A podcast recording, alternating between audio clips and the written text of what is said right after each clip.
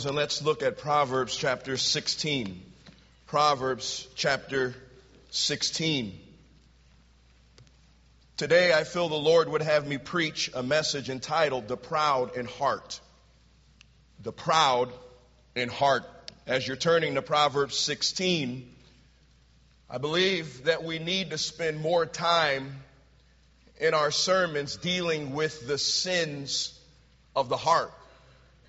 And the reason why I believe that is because all the things that we would call uh, we would call blatant violations or overt things, outward things, stem from those sins of the heart. And so, whether it be fault finding, bitterness, unforgiveness, envy and jealousy, ingratitude, or pride, those are the things that cause the other things. And I think that those things need more sermons. Sins of the heart. It's a very convicting thing to get to the heart of man. And I pray and trust that the message will do just that this morning. Why sins of the heart? Our Bible tells us that the heart is deceitful above all things and desperately wicked, who can know it? What that means is, is the biggest liar that you know on the face of the earth is your own heart.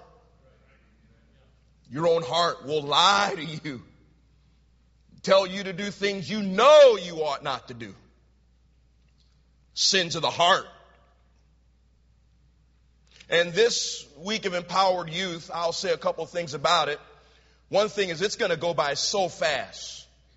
You've been thinking about this week for a long time. You've been praying. You've been anticipating it. You've enjoyed getting ready for it. It's been announced in your church. People have taken off work to bring you here. It's going to go by so fast. It's going to be here and it's gone, just like that. Get everything that God wants you to get. I think it'd be a good thing to have something that you can write things down with. You want to capture some truths. I think that that's good. And I think that as the, the Lord deals with your heart, I'm glad there's some more guys up there on the front row now. Got some ameners, hopefully. All right. But as God deals with your heart, you want to be specific as you maybe come down to the altar and do business with the Lord. Don't, don't be general in it. Okay. And Today it's, it's pride. Pride. You're going to have to dig some things out of your heart during this empowered youth. That's not easy. It takes time. It's easy to nail the, the outward things. I mentioned that just a few moments ago. It's easy for a preacher to stand up in the pulpit and say, don't smoke. Don't drink. Don't fornicate. Don't watch bad movies. Don't gossip. Don't talk back to your parents. But it's the sins of the heart that cause all of those things.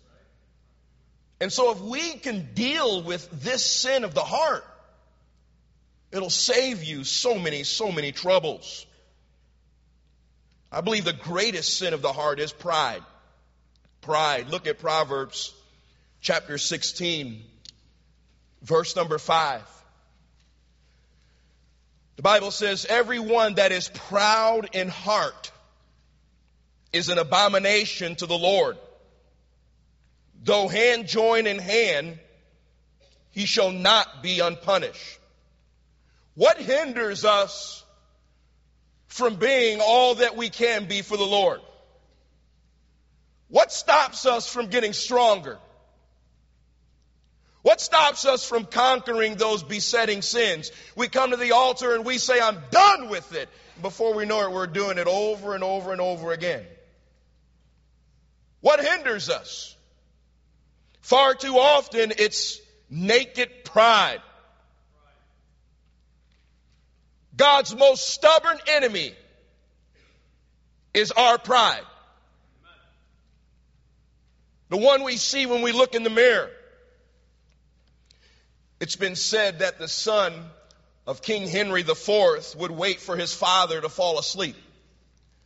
And when his father would fall asleep, he would take the royal crown and try it on his own head. We have a king that does not sleep. He does not slumber. And it's not right for us as his children to try to take away from his glory. Try on his crown. We have all kinds of small little ways of doing that.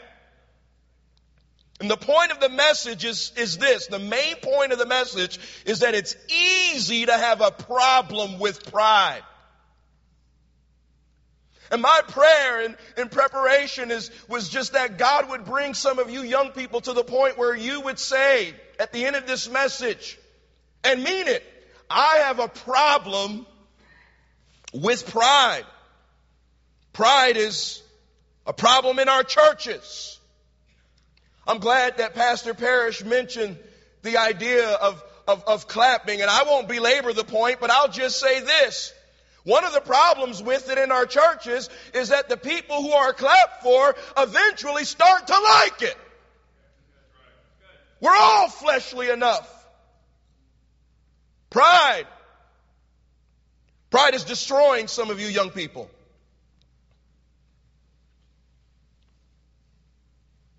And God sent you to empower youth to hear a message on pride.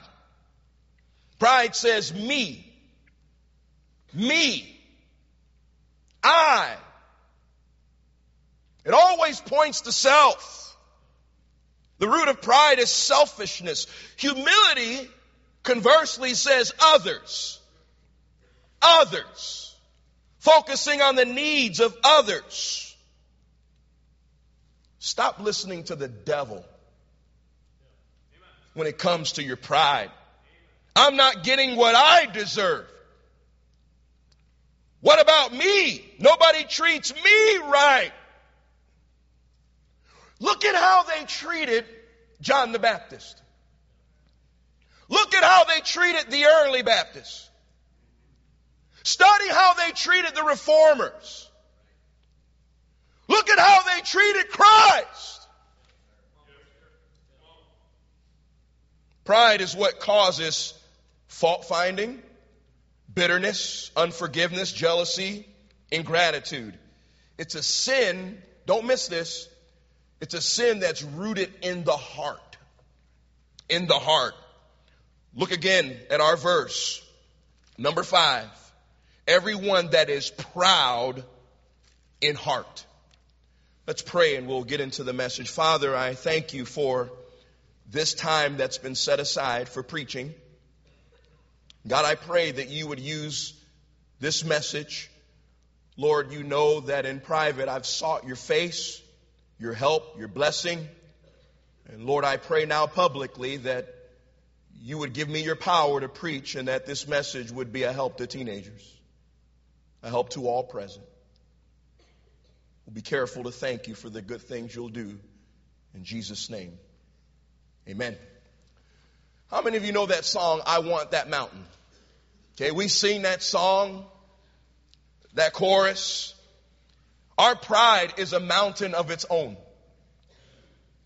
And would to God there would be some young people that would say, I want to climb the mountain of humility and defeat the pride that's in my heart.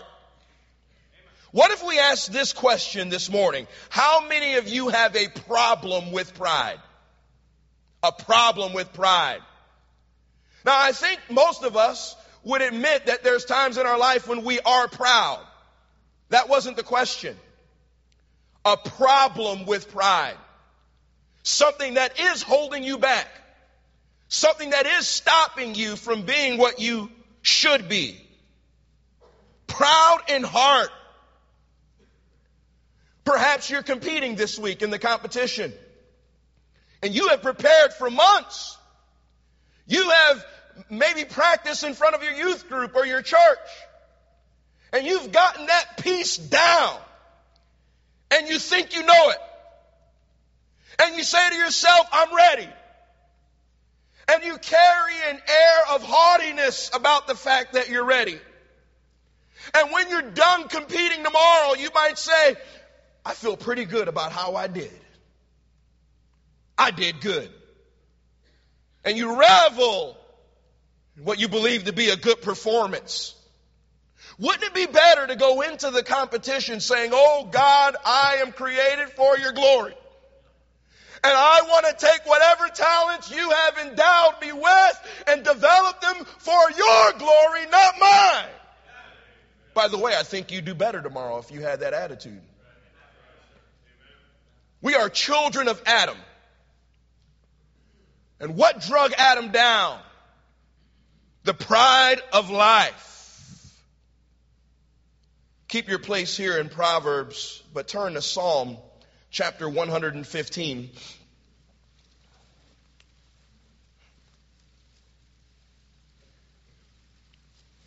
Proud in heart.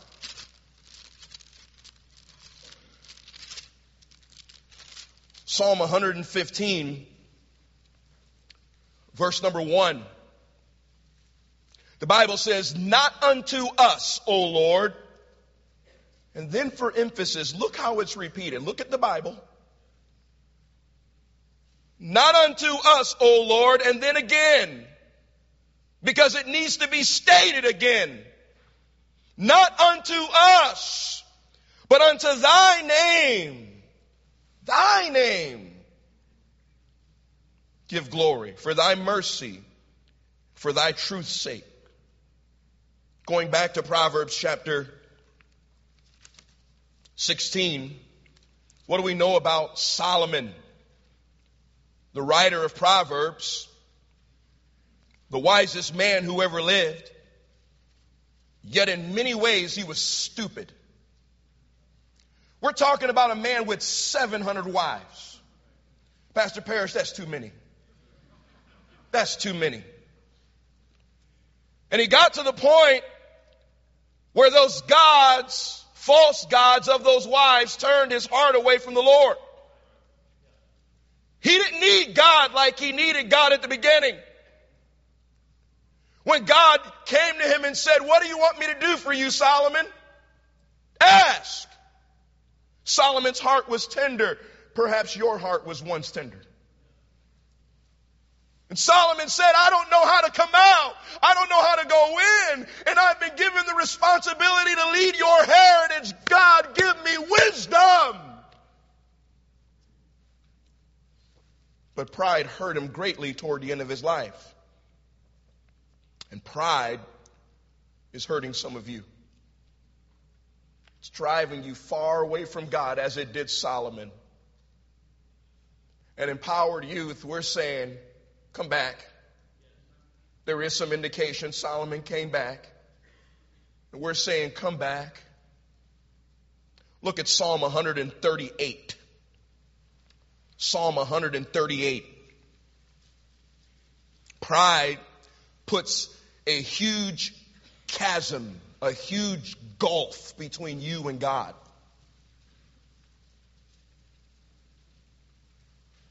Psalm 138 Verse number six.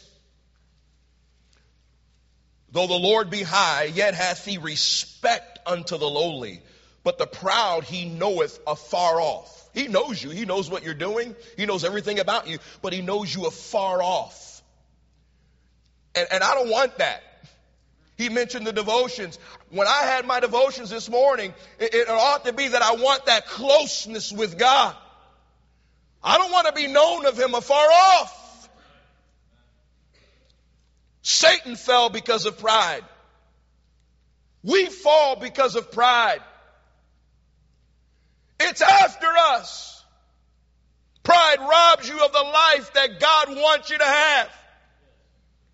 Pride can rob you of the spouse God wants you to marry.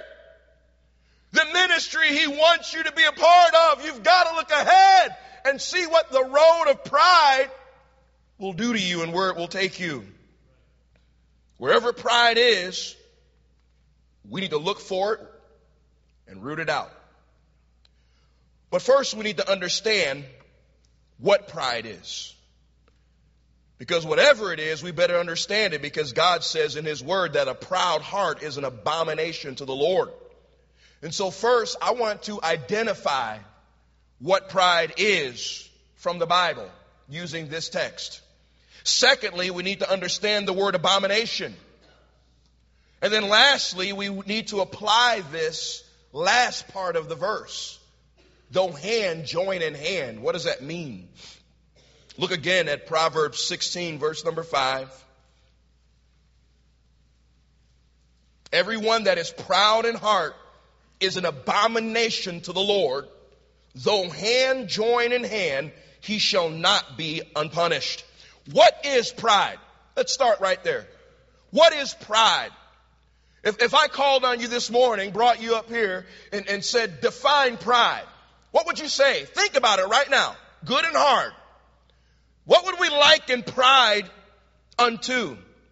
It is a word that is never, ever in the Bible used in a good way. The homosexuals have taken that word pride and they've hijacked that word and I say let them have it. They think it's a good thing. Let them have it. They deserve it. Because it's always evil in the Bible. Pride is a inordinate self-esteem. It is conceit in supposed superiority. I'm better than her. I look better than her. I dress better than her. I'm better than her. Wealth can cause pride. Poverty can cause pride. Accomplishment. I talked about the competition. That can cause pride. If you do terrible, it's the judge's fault. Pride. Pride manifests itself in distance and reserve, rude treatment of others. Hey, let's be friendly toward each other this week. What's wrong with a smile and a sincere handshake? What's wrong with, with greeting each other in brotherly love? Now, we don't need the holy kiss. This just isn't the day and age to be kissing on everybody. But we ought to be kind and not have lofty airs. Turning your Bibles to Romans chapter 12. Simply put, pride is thinking more highly of yourself than you ought to. Pride. When I think of the sin of pride, it reminds me of the army colonel. The old army colonel sitting in his office this was a day and age where the telephones, now you won't understand this, but there was a day and time when telephones had cords. You say, what's a cord? there was a day when telephones had cords. There were no cordless phones at one time. There were no cell phones. And the colonel was sitting in his office and he heard a knock at the door. Colonel, this is Private Johnson. Can I see you for just a moment? moment? The colonel wanted to look impressive. He wanted to look important. So he picked up the telephone and said in a real loud voice so that the private could hear him, Yes, Mr. President. I understand, Mr. President. Right away, Mr. President. I'll take care of that. Now, he wasn't talking to the president. He just wanted to make himself look important. In other words, he wanted to appear bigger than he really was. Then the colonel said, Mr. President, give me a second. Hold on for a moment. Come on in, private. The private came in. The colonel said, Private, whatever it is, make it real quick. I'm on the phone with the president. The private said, Sir, I just came here to connect your telephone.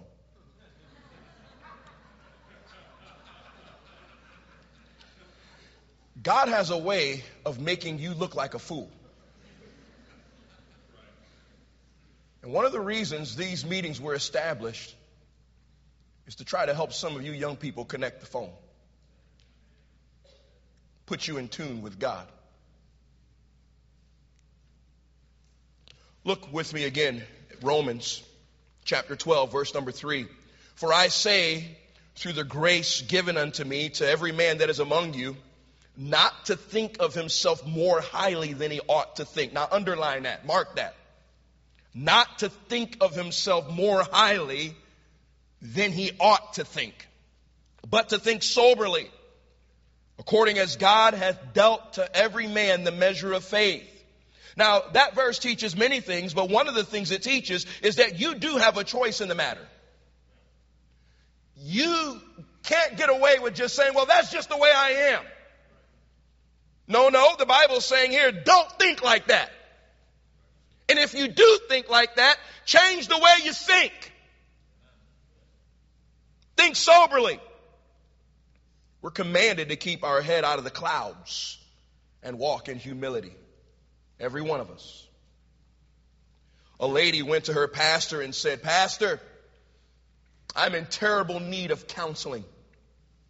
I'm struggling with this sin. I can't shake this sin. This sin is messing with me and I can't get rid of it. The pastor listened with concern for this dilemma that this dear lady in his congregation was struggling with. And the pastor said, What seems to be the problem? Well, preacher, I come to church every Sunday and I just can't help thinking I'm the prettiest woman in the church. I look at all the other ladies and I say to myself, they don't hold a candle to me. Preacher, what do I need to do about this sin?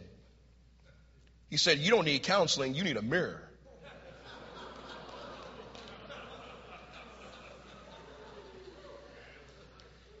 And I say to that, when you come to the mirror of God's Word in the morning, you're not going to look so pretty. Because it, it won't be, look at me. It'll be, woe is me. For I am undone, proud in heart. Pharaoh was proud in heart. He said, Who is the Lord? Who is, I chuckle when I read that. That's comical to me that somebody would say that.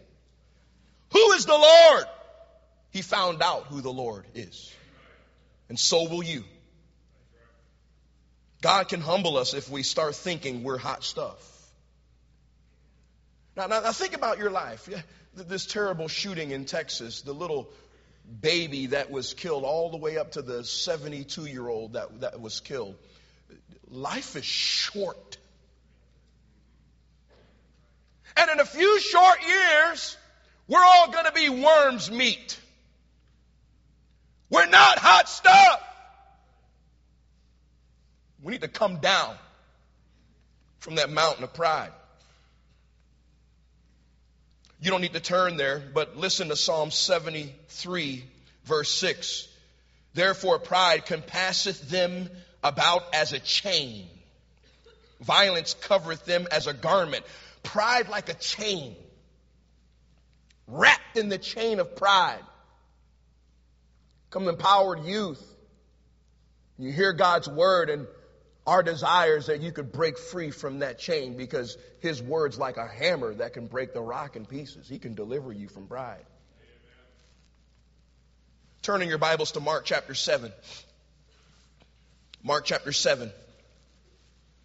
Where does pride start? Where does it begin? Where does it have its infancy? In your heart. In your heart. In my heart. Mark chapter 7, verse number 14. And when he had called all the people unto him, he said unto them, Hearken unto me, every one of you, and understand.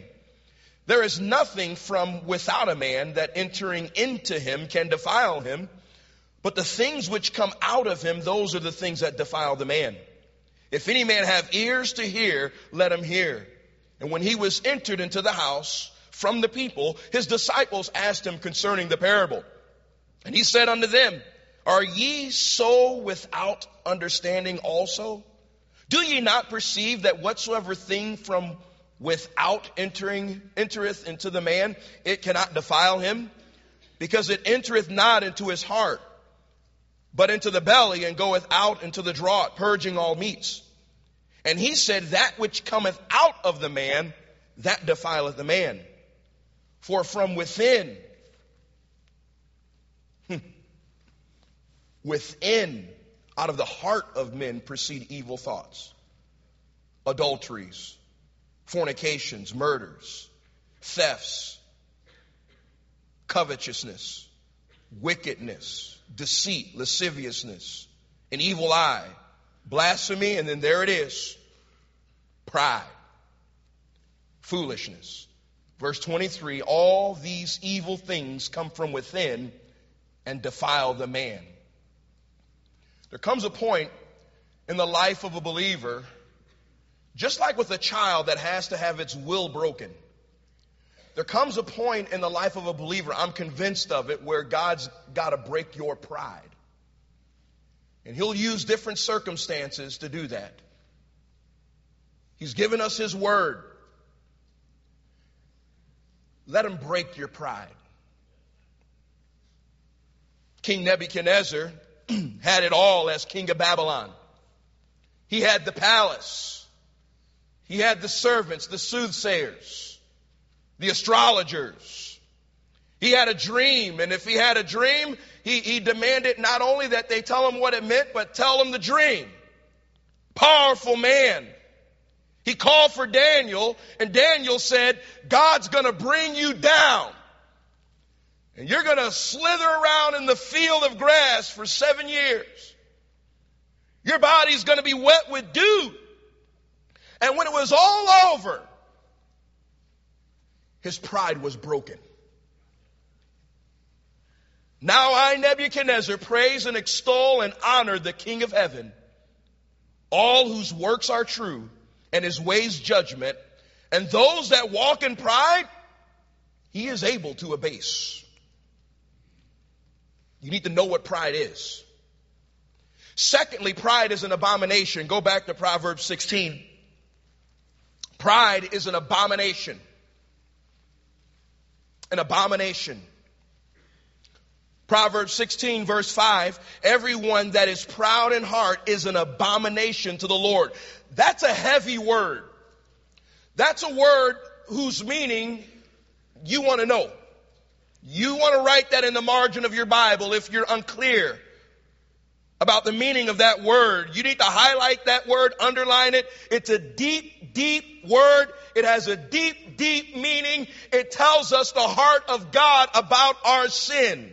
The word abomination means something hated, something detested, something disgusting, something that if God were a human being, it would make him sick to his stomach.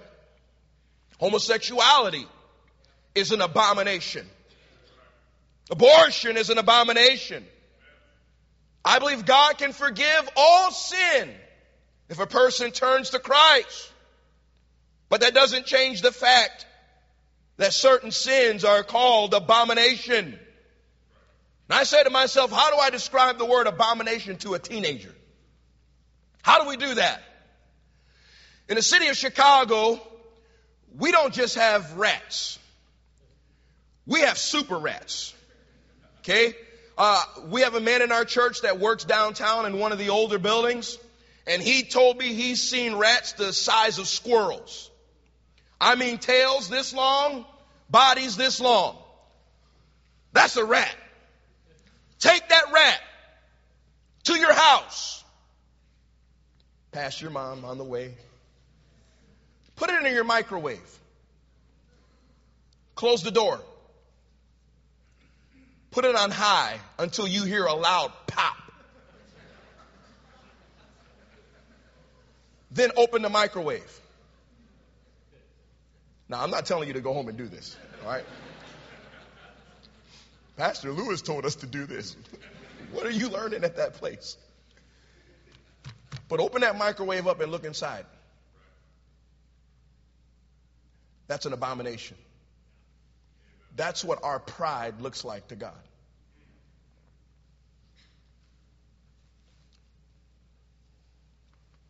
Look at Proverbs chapter 6, verse 16. Proverbs chapter 6. These are the things that God hates. The things that God hates. So I thought God doesn't hate. Look here. Proverbs chapter 6, verse number 16. These six things doth the Lord hate. Hate. Yea, seven are an abomination unto him. What's the first one? A proud look. Top of the list. People today are proud in their wickedness. They call the gay parade in Chicago the gay pride parade. If there's a word that's connected to that sin, it must be bad. If pride is connected to that sin, spiritual pride, not just a gay pride parade on the streets of Chicago, but some of you are having a spiritual pride parade. When your youth pastor corrects you, when your teachers correct you, when your parents correct you, you're having a spiritual pride parade. And I want to say God loves you, but He hates your pride. Others may respect you. You may have family that respect you and love you, friends that respect you and love you, but to God, your pride stinks. Listen to the Pharisee. I thank thee that I am not as other men. In other words, I'm prideful and I'm proud of it. And your pastor can't even correct you. Here's a man called of God. You wouldn't want to be in his church if he wasn't called of God. Called of God. He prepared for the ministry. Took the time to go away somewhere and, and, and, and the expense to, to, to prepare to serve God and to serve you. And then he takes hours upon hours to prepare messages for you. And he's down on his knees begging God for power to preach to you. And he comes to you and he says, You've got a problem here. And you stiff arm your preacher. You're prideful and proud of it. There's a great boxer. Some of you probably won't even know this name. Others you will. Muhammad Ali. True story. He got on an airplane one day. He was sitting in first class. And a flight attendant came to him and said, Buckle your seatbelt, sir. We're getting ready to take off. The flight attendant came back. Muhammad Ali, the great boxer, had not buckled his seatbelt. She said, I'm sorry, Mr. Ali, but you're going to have to buckle your seatbelt. She came back again before the plane was ready to taxi down the runway. Ali had not buckled his seatbelt. Mr. Ali, we're not going to move until you buckle your seatbelt. This was his reply. I don't need to buckle my seatbelt. She said, What do you mean? Everybody on this plane has to buckle their seatbelt. He said, Well, Superman don't need no seatbelt. The flight attendant was mad now. And she looked at him and said, Superman don't need no airplane either. we need to know our limitations. We need to know our limitations. You know, as a preacher of the gospel, especially we're reminded of this this past Sunday with the church shooting in Texas. I stand in the pulpit to preach God's word. We're making ourselves vulnerable. To help people. And we know not what may befall us in our future. I'm sure those people in that church had no idea when they got up to go to church that morning what was about to take place. And I would not stand here for a moment to try to question the motives of those people. All I'm trying to say is we better know that we're dust. What is man? That God would be mindful of us. On our best day, we're about $3 worth of dirt.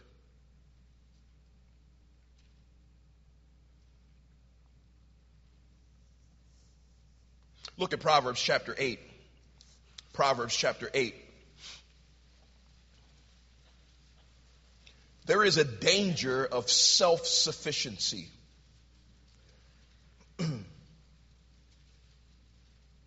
Proverbs chapter 8, verse 13. The fear of the Lord is to hate evil, pride and arrogancy, and the evil way, and the froward mouth do I hate. Can God bring you to the place in your devotions where you can say, I hate pride, even mine? That's when He's ready to use you. The proud in heart is an abomination to the Lord. And then, third and last, there is punishment for the proud in heart. There is punishment for the proud in heart. Look at, go back to Proverbs 16, our text. Proverbs 16, verse number 5. It says, Everyone that is proud in heart is an abomination to the Lord. Though hand join in hand, he shall not be unpunished. Now, I understand God saying in the passage here that He's not going to let us get by with our pride. I understand that. But what does the part of the text mean when it says, though hand join in hand? That, that, that kind of confused me. I didn't really understand that. I looked at it closer, and I believe the Bible here is speaking of alliances. The Bible here is speaking of confederacies that you might make with others so that you can bind forces and, and, and, and though you may weak, be weak by yourself, but because you're holding hand with this person, you think you're strong. We might call them friendships. You see, the temptation is to think that because you have someone else besides God, you can make it with pride. But God says here, it doesn't matter who your friend is. It doesn't matter who you're holding hands with. It doesn't matter who's your friend on Facebook. It doesn't matter who your confederacy is with. If it's pride, though joining hands with that person, you will not be unpunished. People say, I've got my friends, I'll be okay in my rebellion. No, you won't. Because the God of heaven says, even though you're holding hands with that person or those people, you're going to be punished. What I'm trying to say is it doesn't matter who you're aligning yourself up with. God has the final say about the punishment. Pride robs him of his glory and he is jealous of his glory. I want to look at one more passage, Acts chapter 20. Acts chapter 20.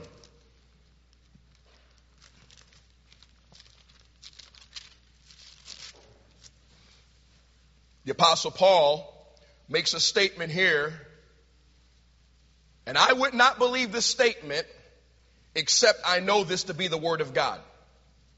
In other words, if it was just Paul saying it and he wasn't saying it under inspiration, I would not believe it. Because I understand the heart of man. But I do believe it because it's in the Word of God. Look at Acts chapter 20, verse number 19. The Apostle Paul says, serving the Lord with all humility of mind. I can't wrap my, my mind around that. All humility of mind. If that wasn't the Bible, I would say, Paul, I don't believe you. The Apostle Paul, I want you to see him. I want you to see him sewing those tents, stitch by stitch, hands callous from the work. Late at night, 12 o'clock, 1 o'clock in the morning, sewing tents to supply for the lack of love and gifts from churches. He mentions that. And then see him get into the pulpit and preach his heart out to those people in tears. And Holy Writ says that he could say, I've been serving you, God, with all humility of mine. Friend, deal with your pride. Let's bow for prayer.